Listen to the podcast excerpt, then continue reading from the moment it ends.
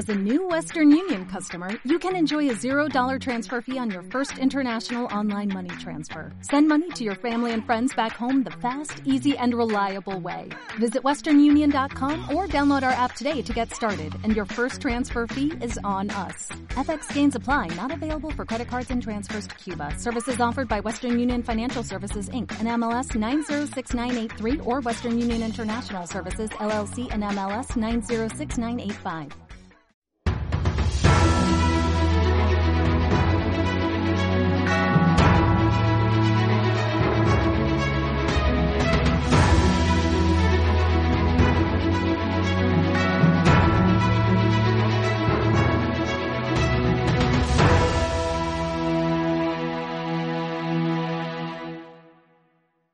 Entramos en tiempo de entrevista esta semana en la base de bien, lo comentaba antes en el informativo y ya tengo la oportunidad de recibir aquí en el plató de televisión Torrevieja al obispo de Orihuela Alicante, José Ignacio Murilla. Muy buenas noches y bienvenido. Muy buenas noches. Eh, es usted una persona que da mucho que hablar, pero hoy vamos a sumar también que es una persona de palabra, porque es obispo menos de un año en la práctica desde que toma posesión. El día 12 se va a cumplir ese primer aniversario, es la segunda entrevista que nos concede, la primera fue en el obispado, terminamos diciendo la siguiente será en casa y ha cumplido. Estamos cumpliendo. ¿Qué tal está don José Ignacio? ¿Cómo lleva eh, este casi año entre nosotros? Bueno, pues la verdad es que creo que ha sido un año que está cumpliendo las expectativas, ¿no? De lo que aquel día tan precioso, inolvidable, inolvidable para mí, ¿no? Pues del 12 de octubre vivimos pues una pues una entrada tan preciosa en aquel lugar. Fíjate, se suele decir toma de posesión, ¿no? El obispo hace su toma de posesión. Tengo la impresión de que en realidad no es que el obispo tome posesión de la diócesis, sino que es ella la que toma posesión de uno, ¿eh? en el sentido que se mete en tu corazón, hace que te, bueno, pues que, que te encarnes en una cultura, que te sientas plenamente del lugar, ¿no? y que y que descubras, ¿no? Que vuelvas a nacer de nuevo. O sea, es verdad que la diócesis se toma posesión de ti y Dios te lleva a un lugar como, como este para mí tan, eh, pues, tan novedoso y puedo decir que ha sido un año de, de tomar contacto, de, de, ir conociendo profundamente, de conocer a sus gentes, ver tanta gente buena, de verdad, ¿eh? tanta gente buena con la que se puede trabajar, que son, eh, que son estimulantes porque te estimulan, tiran de ti, desean, eh, desean que el obispo tire para adelante, ¿no? Entonces, bueno, puedo decir que ha sido un año que para mí pues, posiblemente ha marcado mi vida. ¿eh? No voy a decir que los anteriores no lo hayan marcado, todo, pero sí es verdad, ¿no? Yo creo que hay un antes y un después para, en mi vida desde la llegada de esta diócesis y solamente puedo darle gracias a Dios. El hecho de que haya un aniversario es para mí una oportunidad para, ¿eh? pues para que lo que aquel día 12 de febrero le, dije al Señor, aquí estoy, ¿eh? pues vuelva, vuelva a decirlo, ¿no? Y estoy, estoy encantado, ¿eh? estoy encantado y aquí estoy. Dicen que la que más ha sufrido este año es su agenda, ¿eh? porque vaya agenda la de Monseñor eh, Munilla. En esta tierra podemos dar buena cuenta de ello. Eh, ha estado presente en celebraciones en Orihuela, en Torrevieja, en Callosa. yo creo que ha recorrido prácticamente gran parte de la comarca de la, de la Vega Baja. Y, además en, en todas el obispo se ha convertido, permítame decirlo así, en uno más ha participado de la tradición de la gente, ha participado de la cultura de la gente, ha comprobado la riqueza de esta tierra en cuanto a religiosidad popular. Sí, voy a decir que, ha sido todo muy intenso. Podría haber, podría haber habido dos formas de organizarse, ¿no? Una quizás la de después del 12 de febrero, decir, venga, vamos a hacer una, una programación de en qué orden vamos, por dónde, ¿no? Pues qué prioridades buscamos, ¿no? Pero yo creo que la fórmula que hemos elegido ha sido, a ver, estamos llegando eh, con un curso ya iniciado y aquí lo que procede es, en un primer momento, conocerse, encontrarse de una manera más informal, eh, no tan organizada, no tan programada, respondiendo a las llamadas. Yo lo que he hecho este primer año ha sido responder a todas las llamadas. ¿no? Y entonces, bueno, creo que es una manera más fresca, eh, más fresca de conocerse. Obviamente tendrá que llegar también el momento en el que nos organicemos más, en el que eh, hablemos de fechas de visitas pastorales y esas cosas, ¿no? Pero yo creo que ahora lo que tocaba era hacer un contacto directo, fresco, directo, y creo que eso lo hemos conseguido. Yo creo que todavía por ahí hay, algún, ¿eh? hay alguna pedanía, algún lugar que me dicen que aquí no ha llegado, eh, cuidado, que aquí no ha llegado. Pero bueno. ¿Qué, nivel de exigencia, no? pero bueno, da gusto también, ¿no? Ver que, pues, pues, que se espera que el, que el pastor se haga presente. Ha sido un año inolvidable. Mm. Eh, me voy a quedar con una imagen anecdótica de, este año, don José Ignacio, eh, y casi enlaza con la primera respuesta que me ha dado, y es su felicitación de Navidad, de la primera Navidad como obispo de Orihuela Alicante, que además, eh, con esa hermosa ilustración, evoca la entrada del obispo en una, en una puerta de Orihuela convertida en un portal de Belén. Mm. Bueno, hay una, una joven que es una, una dibujante maravillosa, que es Patti Trigo, ¿eh? A la que tuve también la oportunidad de, conocer durante este tiempo, ¿no? en un encuentro que hubo de catequistas en, Murcia. Y a ella, le, a hice esa propuesta. Oye, Patti, ¿tú te animarías a hacer, bueno, pues a dibujar esa escena ¿no? inolvidable de que el obispo allí montado en, en Bartola entra por esa puerta y a convertir la puerta, ¿no? A convertir la puerta de Orihuela en el portal de Belén. ¿eh? O sea, que la, que la puerta de Orihuela sea el portal de Belén. Y la verdad es que, bueno, pues fue una de esas intuiciones que a veces nos vienen a la cabeza, una intuición que yo creo que fue pues simpática, ¿no? Y que mucha gente me la ha agradecido. ¿eh? de un obispo a lo mejor se espera un cuadro barroco del siglo no sé cuántos y, llamó la, atención. Creo, don José Ignacio, que lo que termina es un primer año de diagnóstico, eh, y ahora hablaremos de algunos aspectos eh, concretos.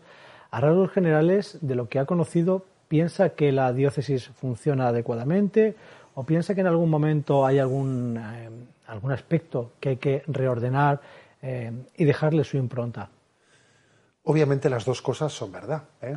yo creo que yo he subido a un tren en marcha, creo que esta diócesis mm, ha tenido unos grandes pastores, que está bien orientada, que las intuiciones claves que ha tenido, pues, pues yo creo que no, no, no, no, necesitan cambiarse. ¿no? Yo tengo la impresión de que aquí no se necesita un cambio de rumbo. Lo que uno pues, viene a aportar es dentro de esa, esas claves ¿no? pues que San Juan Pablo II nos decía que tenemos que estar siempre hablando de, de reinventarnos en la nueva evangelización. ¿no?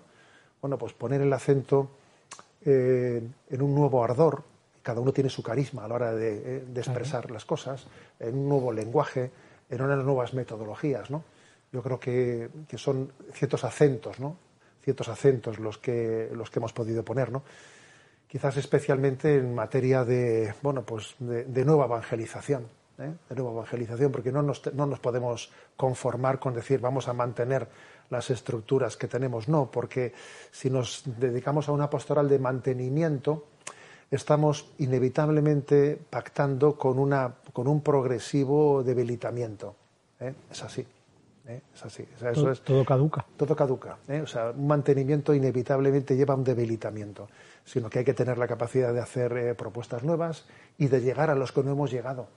Llegar a los que no hemos llegado y para ello buscar métodos, pues, pues formas distintas. No creo que el Espíritu Santo es muy creativo y la creatividad también tiene que formar parte de nuestra, de nuestra pastoral. Hay una figura eh, que a mí me llama la atención, porque además es una de las primeras decisiones así de magnitud de José Ignacio Munilla como pastor de esta iglesia diocesana, y es la creación de un vicario de evangelización, de poner esa figura pastoral también eh, con un rango de, vicario episcopal para que, para que pueda tener también el peso específico que merece. Eh, ¿Por qué, don José Ignacio? ¿Y qué le ha encargado a un hijo de Orihuela como es Miguel Ángel Cerezo? A ver, yo creo que sí, ciertamente es posiblemente no pues la aportación principal ¿no? que he podido hacer como obispo este año. Es eh, caer en cuenta de que las distintas delegaciones de, pastoral necesitan también una visión conjugada, porque es posible que cada uno viva en un, en, un pequeño, digamos, departamento, mm. cada, pues dentro de la iglesia hay distintos quehaceres, ¿no? Eh, y entonces uno tiene el riesgo pues de, yo es que me dedico a la pastoral del mayor y de la salud de los enfermos, otro se dedica a la de catequesis, otro se dedica pues a la liturgia. Entonces, podemos tener departamentos que no tienen, no tenemos noticia unos de otros, que no tenemos una especie de eh, jugada común, no estamos interrelacionados, no hay sinergia cosa que es contradictoria cuando en realidad incluso tenemos muchos fieles que, participan al mismo tiempo en varios, de esos lugares, varios lugares. Luego yo creo que un, que un reto de la, eh, de la Vicaría de Evangelización era la conexión eh, entre todas esas realidades pastorales y otra, pues un poco a la que me he referido anteriormente, ¿no? la clave de, de nueva evangelización, la clave de decir nos tenemos que aunar, tenemos que sumar, ¿eh? sumarnos y ver cómo aportamos cada uno ¿no? pues nuestro carisma de cara a la nueva evangelización, sobre todo la transmisión de la fe a las nuevas generaciones, que obviamente somos conscientes ¿eh? de que hay una, eh, una notable diferencia ¿no? pues entre las generaciones adultas, que están mucho más insertadas ¿no? en, pues en las tradiciones de una Vega Baja, por ejemplo, ¿no? que tiene unas tradiciones impresionantes, pero ojo, ¿no? pues las nuevas generaciones no, no, no han recibido, no pensemos que han, que han, recibido tan fácilmente ¿no? Todo, toda esa tradición, toda esa riqueza, todo ese legado de la fe. Sí, lo conocen parcialmente, pero muy superficialmente. No les ha llegado a calar, a impregnar plenamente. Por eso la, la Vicaría de Evangelización tiene ese plus, ¿eh? ese plus de ir más allá del mantenimiento de nuestras, estructuras y, buscar el llegar especialmente al mundo más joven. Y, eso eh, lo hacen poniendo un, yo creo que es una apuesta que podría resultar arriesgada, que es vamos a llevar a cabo un discernimiento y vamos a preguntarle a la diócesis eh, en movimientos, y también a título individual, todo aquel que lo ha querido ha podido expresarse en, en ese discernimiento, em, por dónde respira nuestra iglesia diocesana, eh, también en aras del nuevo plan diocesano de, pastoral, y además se ha elaborado un documento, permítame decirlo así, eh, sin maquillaje. Es decir, si ha habido que poner en algún momento que las cosas funcionan mejor o peor dependiendo del cura de cada momento, eso aparece en el, documento. Eh, se ha hecho un análisis muy concienzudo Em, ¿qué, frutos se espera obtener de esa parte de escucha de lo que dice la Iglesia diocesana? Esa parte era importante, ¿eh? porque si verdaderamente queremos ¿no? pues, eh, llegar a suscitar la colaboración de todo el mundo, pues la corresponsabilidad también eh, nace mal si la gente no, no, se siente representada o escuchada.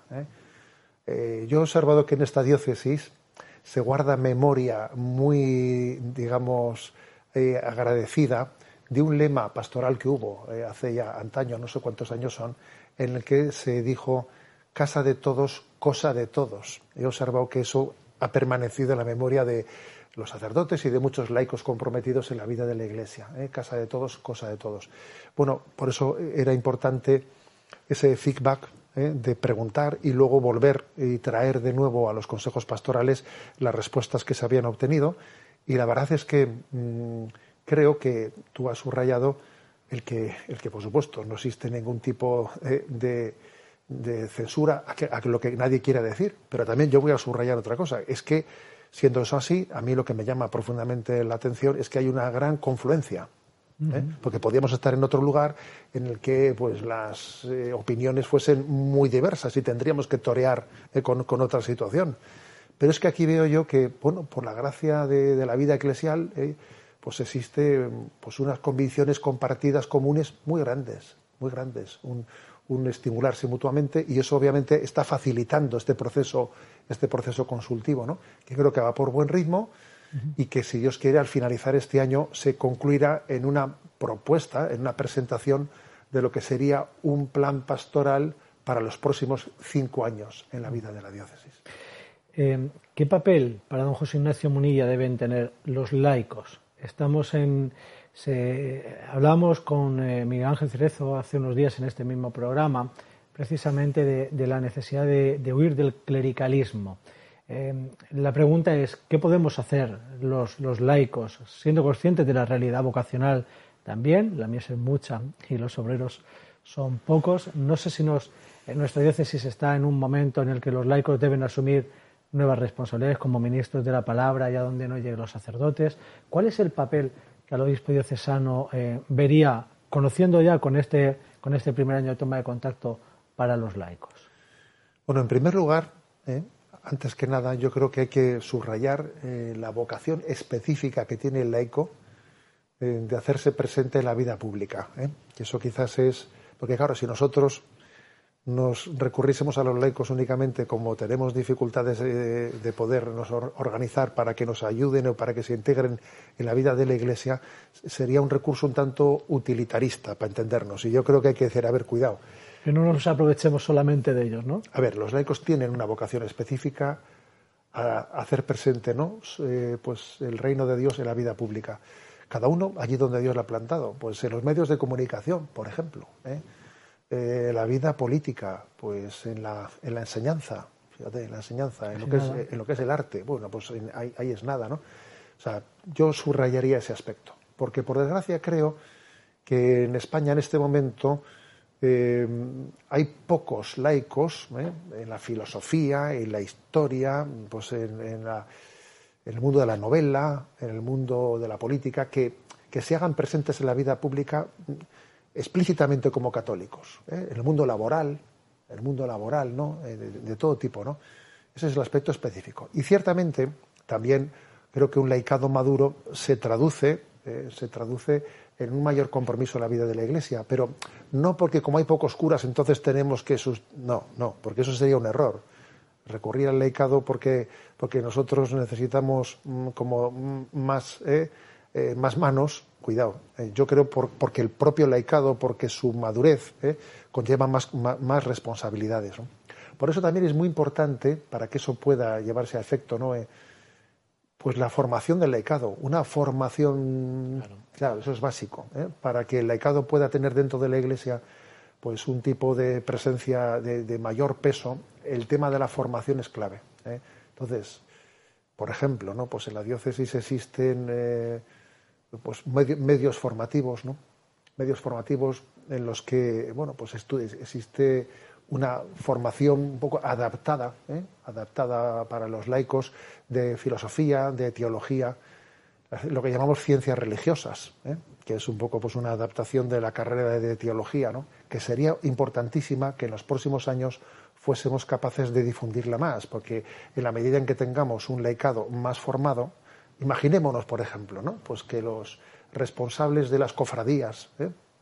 de las cofradías, tuviesen una formación teológica de ese nivel. ¿eh? eso sería, claro, eso les, eso, les permitiría tener pues una, ¿eh? pues una, una, capacidad de poder implementar pues muchas iniciativas dentro de las cofradías, etcétera, etcétera. ¿no? Por eso el tema, el tema formativo es clave para que el laicado ¿no? pueda llegar un poco a, desarrollar todas las capacidades que tiene, ¿no? tanto en la vida pública como en el, como el seno de la Iglesia. Em, hay una figura de la que leí algo no hace demasiado tiempo, eh, que era la figura de las unidades pastorales. Precisamente a lo mejor a colación de esta última idea que le planteaba de la, de la necesidad de que los eh, sacerdotes puedan atender adecuadamente eh, su función como celebrantes de los, de los sacramentos. Em, unidades pastorales, el tema de que se atiendan a más de una comunidad eh, a través de un, mismo pastor o de un conjunto de, sacerdotes. ¿Esa figura se está estudiando? Se está estudiando.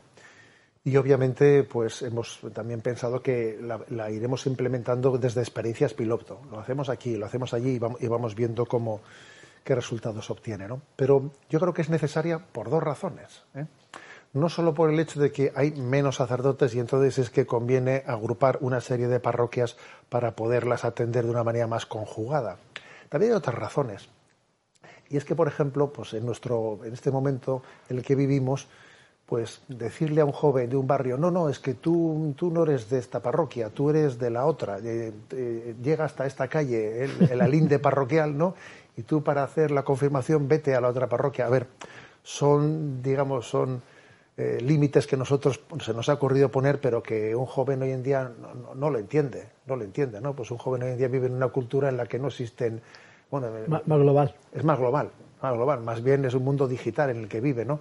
Entonces, lo lógico es que, pues, por ejemplo, en un contexto en el que hay varias parroquias vecinas, sean capaces de hacer propuestas comunes diciendo, venga, tú encárgate de acoger a todos los jóvenes, yo me encargo de acoger a todos los niños, yo me encargo de acoger a Cáritas, yo me encargo, o sea, que hagamos una especie de puesta conjugada, porque la vida misma, la vida misma es mucho más global que era anteriormente, y ahora cada uno no vive en su pequeño barrio, ¿eh? sino que existe entre nosotros una comunicación eh, pues, pues mucho más fluida.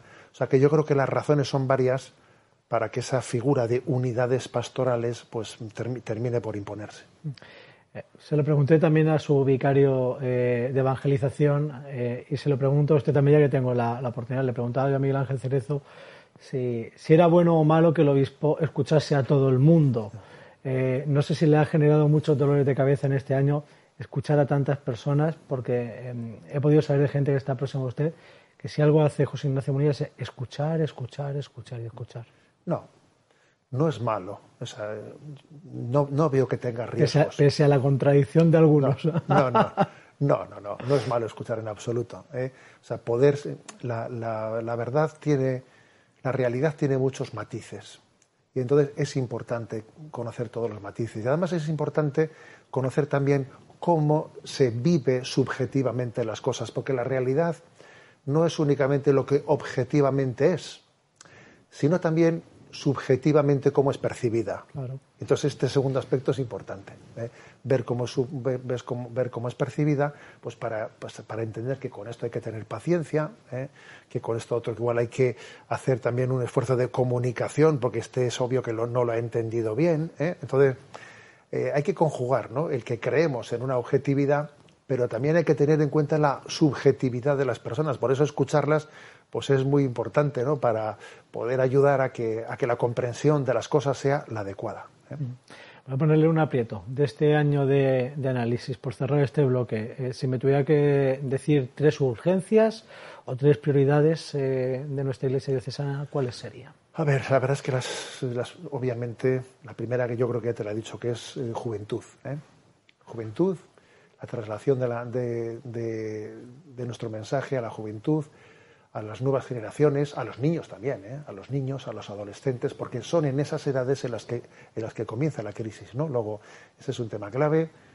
Y al mismo tiempo con eso está unido la pastoral vocacional, porque obviamente ahí introducimos eh, infancia, adolescencia, juventud, pastoral vocacional, el discernimiento de qué quiere Dios de mí, esa es una urgencia.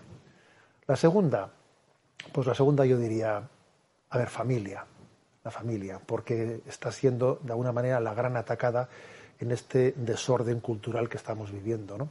Está siendo, pues yo creo que el gran objetivo abatir, por desgracia. Entonces yo creo que las familias necesitan encontrarse, estimularse, necesitamos suscitar grupos matrimoniales que se estimulen, que, que se ayuden mutuamente, ¿no? Que sean y necesitamos pues ayudarles en sus crisis, ¿no? Eso, eso que estamos insistiendo tanto, ¿no?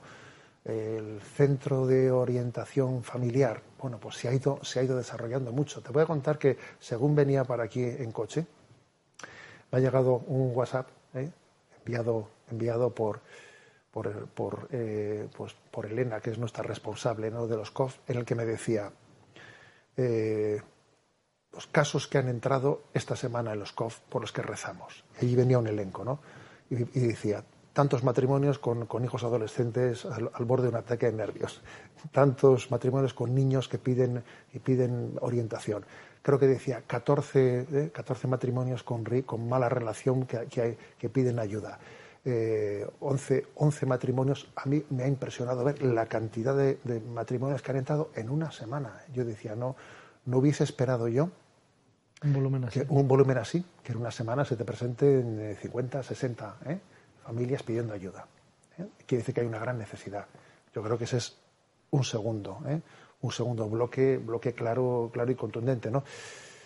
Y bueno, y por supuesto, yo no me olvidaría nunca de nuestro compromiso social. Nuestro compromiso social eh, pues es, continuo y permanente, ¿no? Y ahí está nuestra Caritas, que creo que, que es un buque insignia, un buque insignia de, de, estar siempre atentos ¿no? a, a cuáles son las, situaciones de, mayor pobreza social y creo que autentifica el testimonio cristiano el que estemos atentos ¿no? a qué lugares son en los que la pobreza está incidiendo principalmente.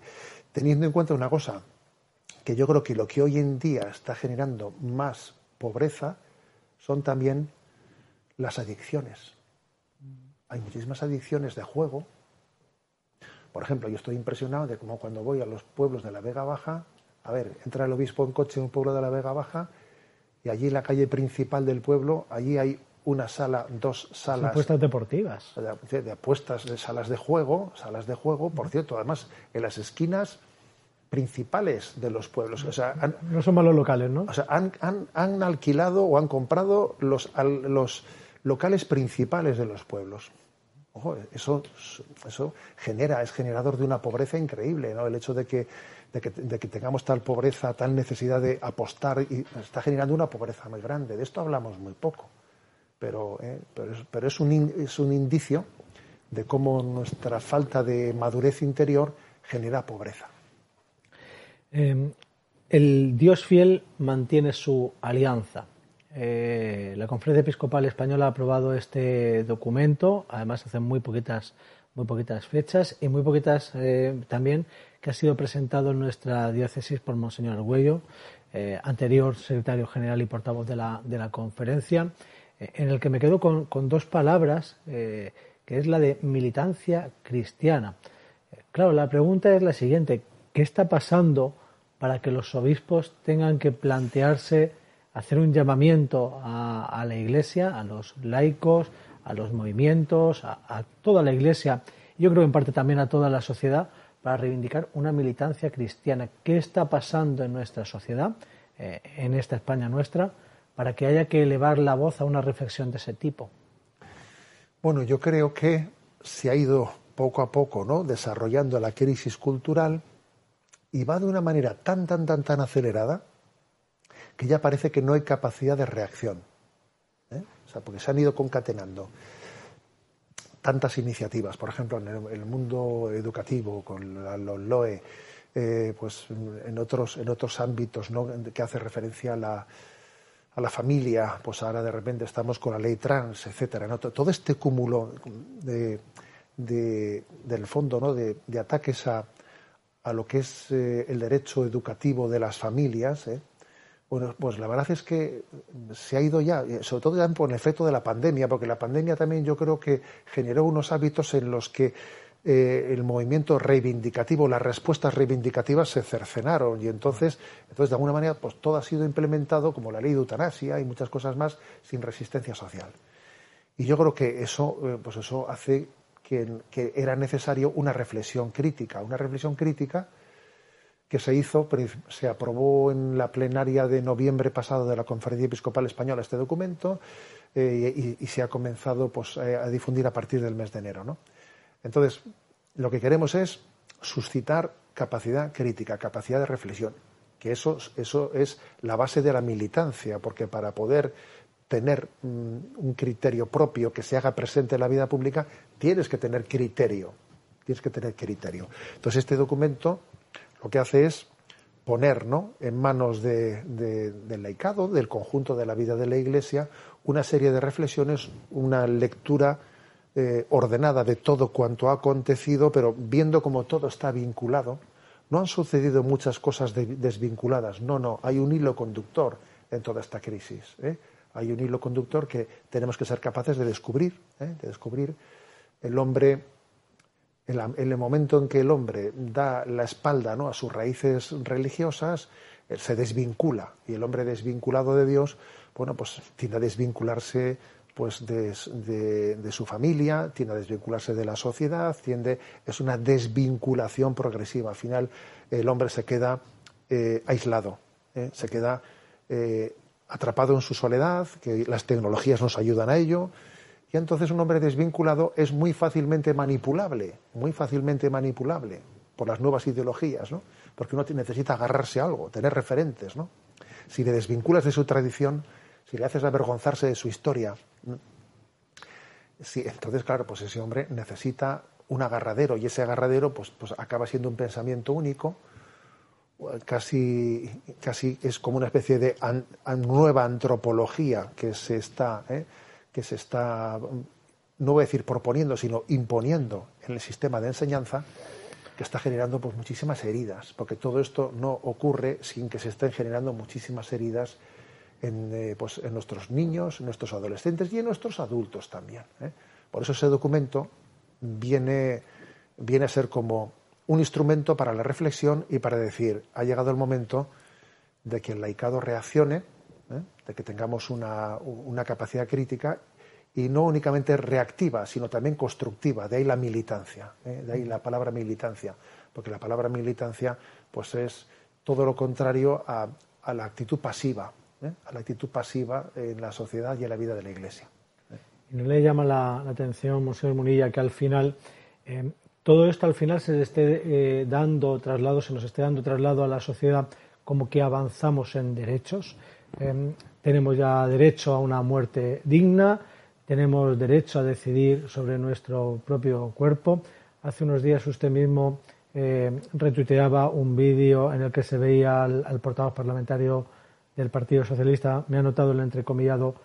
No hay ni gobierno, ni Estado, ni Dios que pueda decidir sobre el cuerpo y la vida de las mujeres.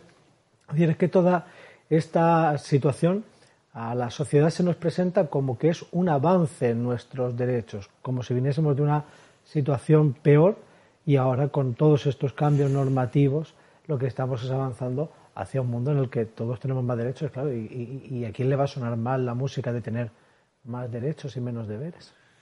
Pero es que el, tiempo está demostrando que no es cierto que sean nuevos derechos, sino que es la, una imposición.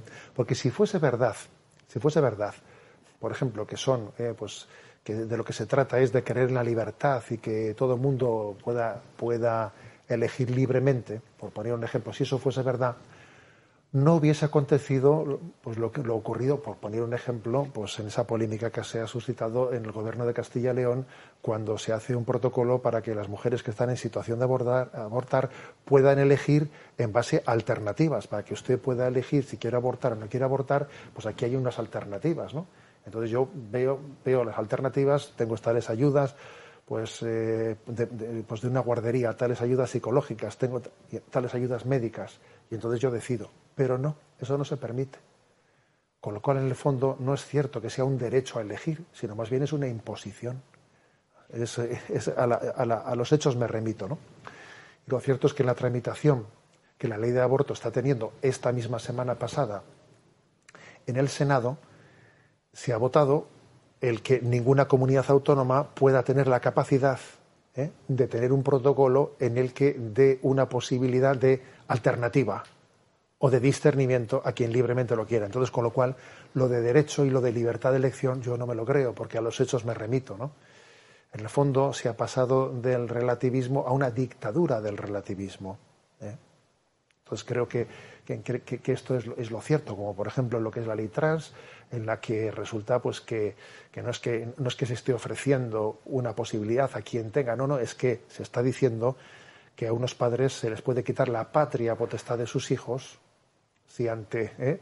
si ante unos síntomas eh, supuestos de, disforia de género no cumplen el protocolo que el Estado entiende que tiene que cumplir. Si no lo cumplen, los hijos pueden ser arrebatados a sus padres. Pero es que los, los, hijos de quién son, son del Estado, ¿no? Claro, Entonces, entonces claro, ¿eh?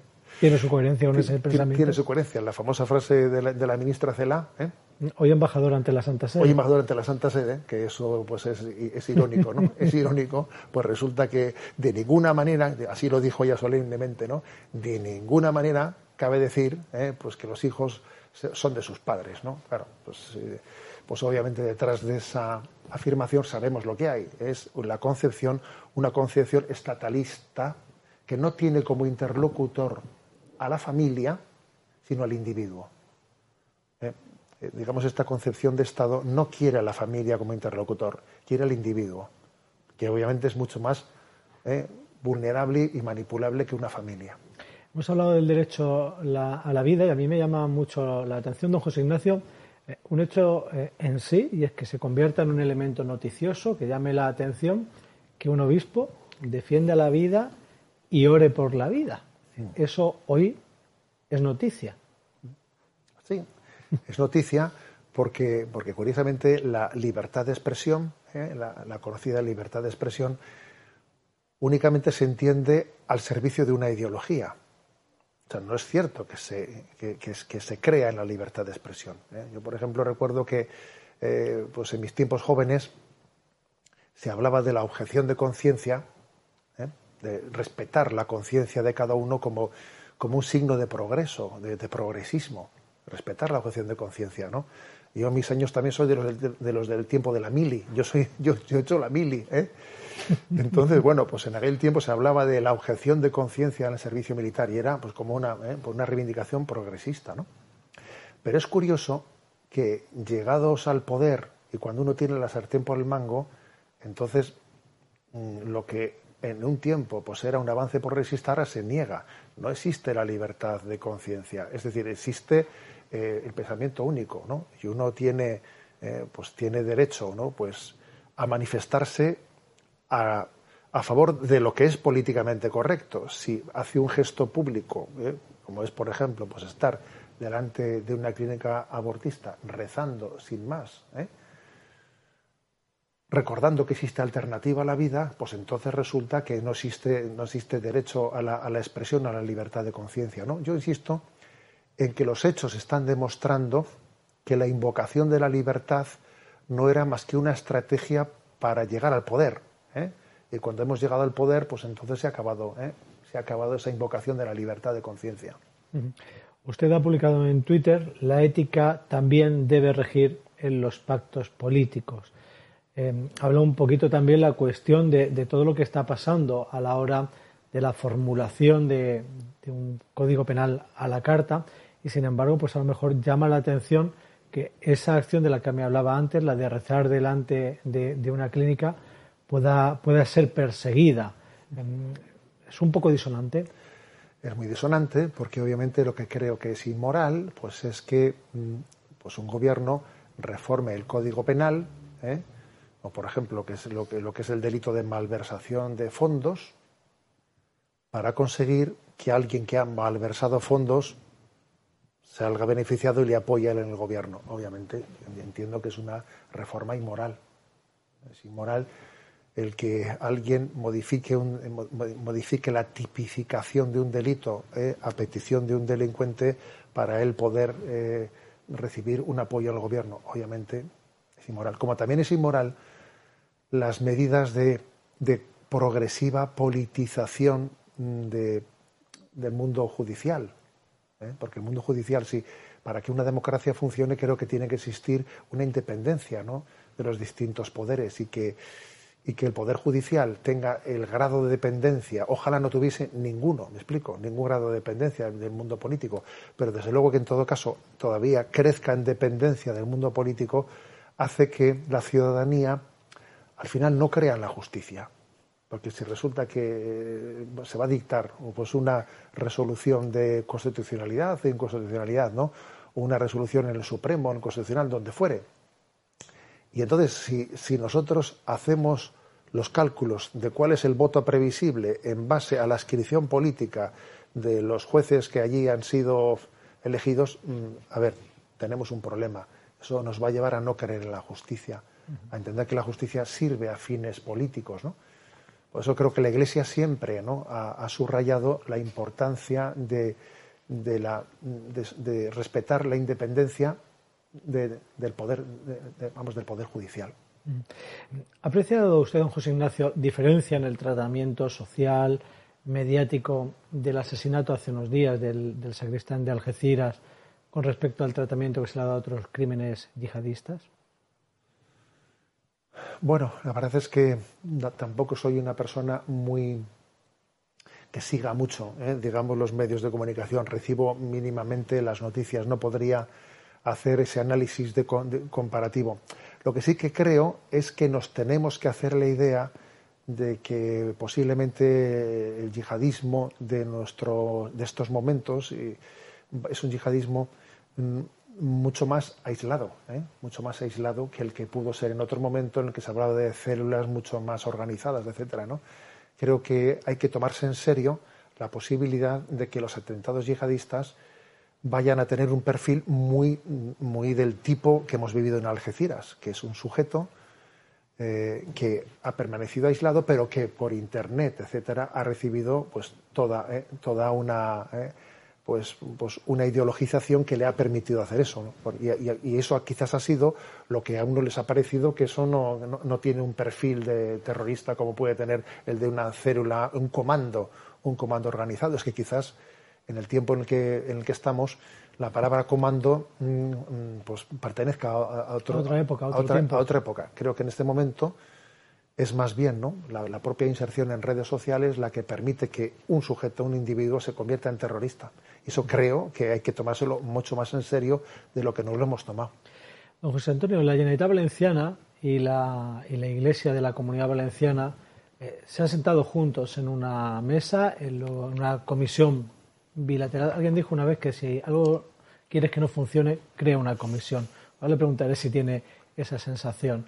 Eh, se ha creado una comisión en la que se sientan representantes de varias consellerías, el propio presidente, los obispos y el arzobispo de, Valencia, de, toda la comunidad valenciana. Eh, quiero preguntarle si, si eso solamente es una foto o ese tipo de encuentros tiene utilidad, sirve para algo, o es una comisión florero. Bueno, para poder responder a esa pregunta necesito un poco más de tiempo, ¿eh? porque, porque quizás en pocos meses vamos a ver, eh, vamos a ver si eso ¿eh? se limita un poco, ¿no? Pues a una ¿eh?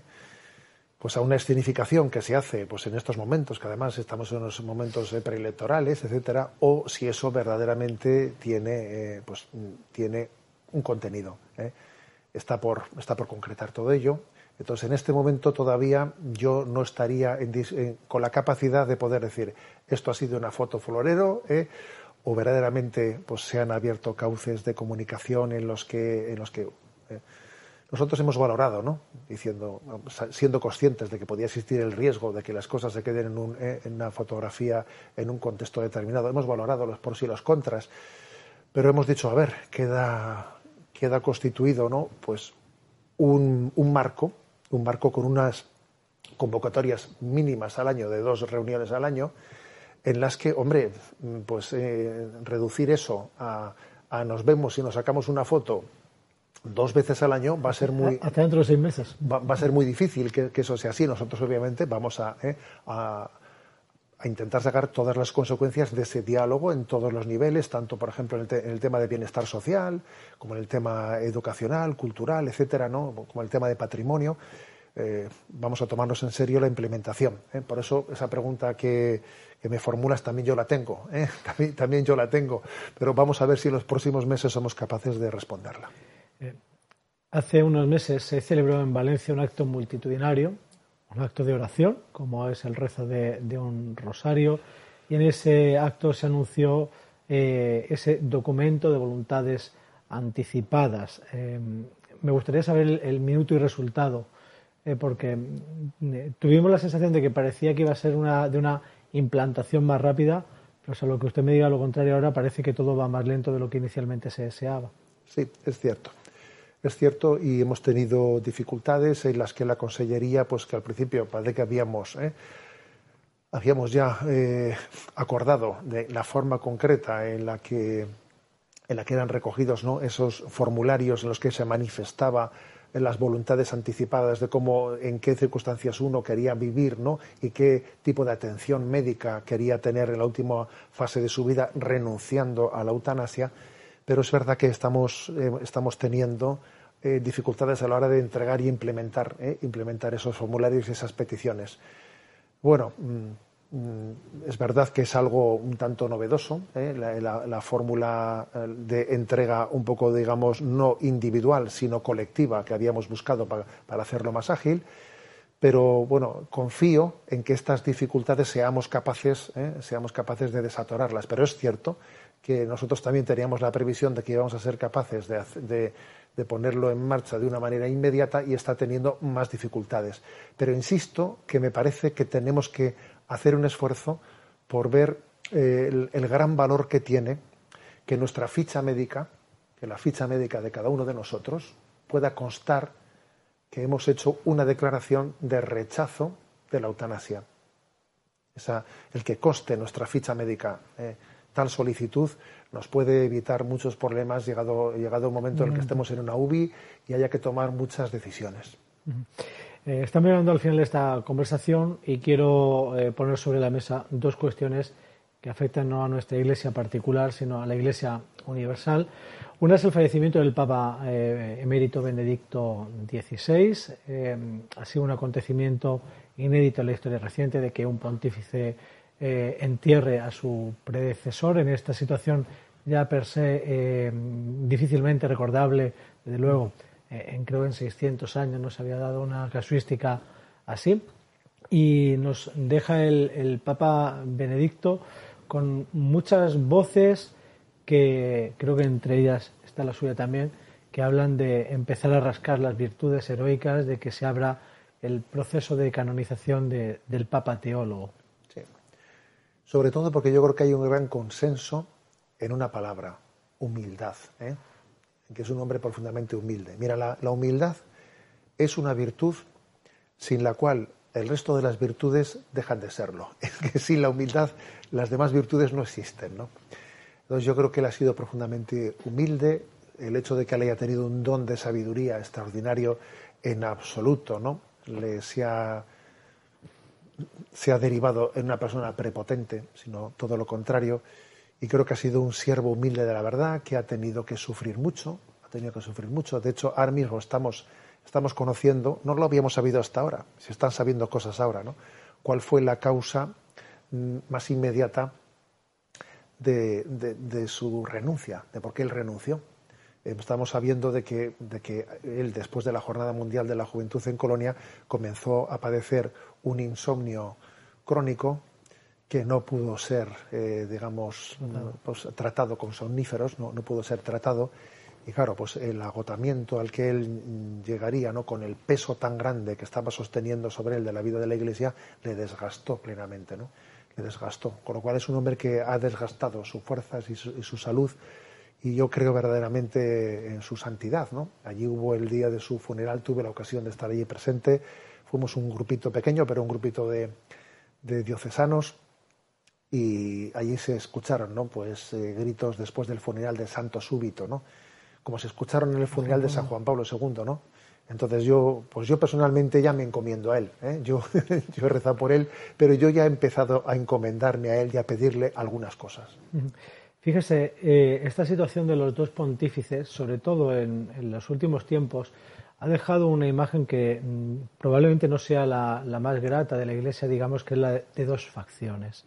De, algunos que se hacen llamar conservadores y otros progresistas, eh, la publicación reciente del libro del secretario eh, de Georg Ganswein, eh, también cómo ha sido toda esa tesitura y todo lo que se cuenta de la, relación, también la publicación del controvertido libro con el cardenal Sarab, o, no con él, sino del cardenal Sarab con, con las aportaciones que hizo el Papa Benedicto esta, esta herida eh, en la Iglesia, esta herida, o el Papa Francisco se lo toma con diplomacia cuando le hacen algún tipo de entrevista y dice que si ahora se expresan es porque hay libertad para, para ello.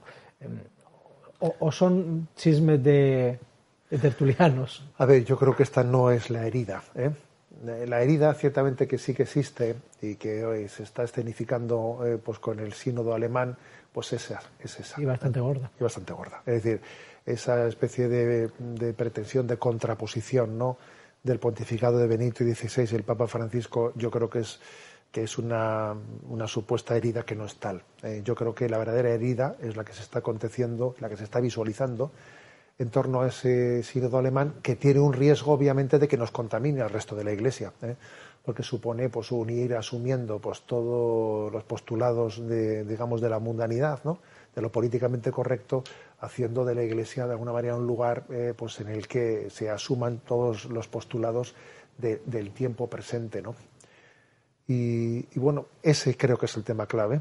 ¿eh? Ese, es el, ese, es el, tema clave. Y bueno, la verdad es que yo me imagino que el Papa está sufriendo, ¿eh? está sufriendo porque, porque es un tema serio, porque la propia, digamos, los propios responsables del sínodo alemán pues han manifestado un no acatamiento eh, a las disposiciones tomadas por el Santo Padre y tenemos que rezar por ello, eh, rezar por la unidad de la Iglesia porque está siendo también atacada, porque tenemos también un problema, un problema interno serio como es este que estamos, que estamos eh, comentando.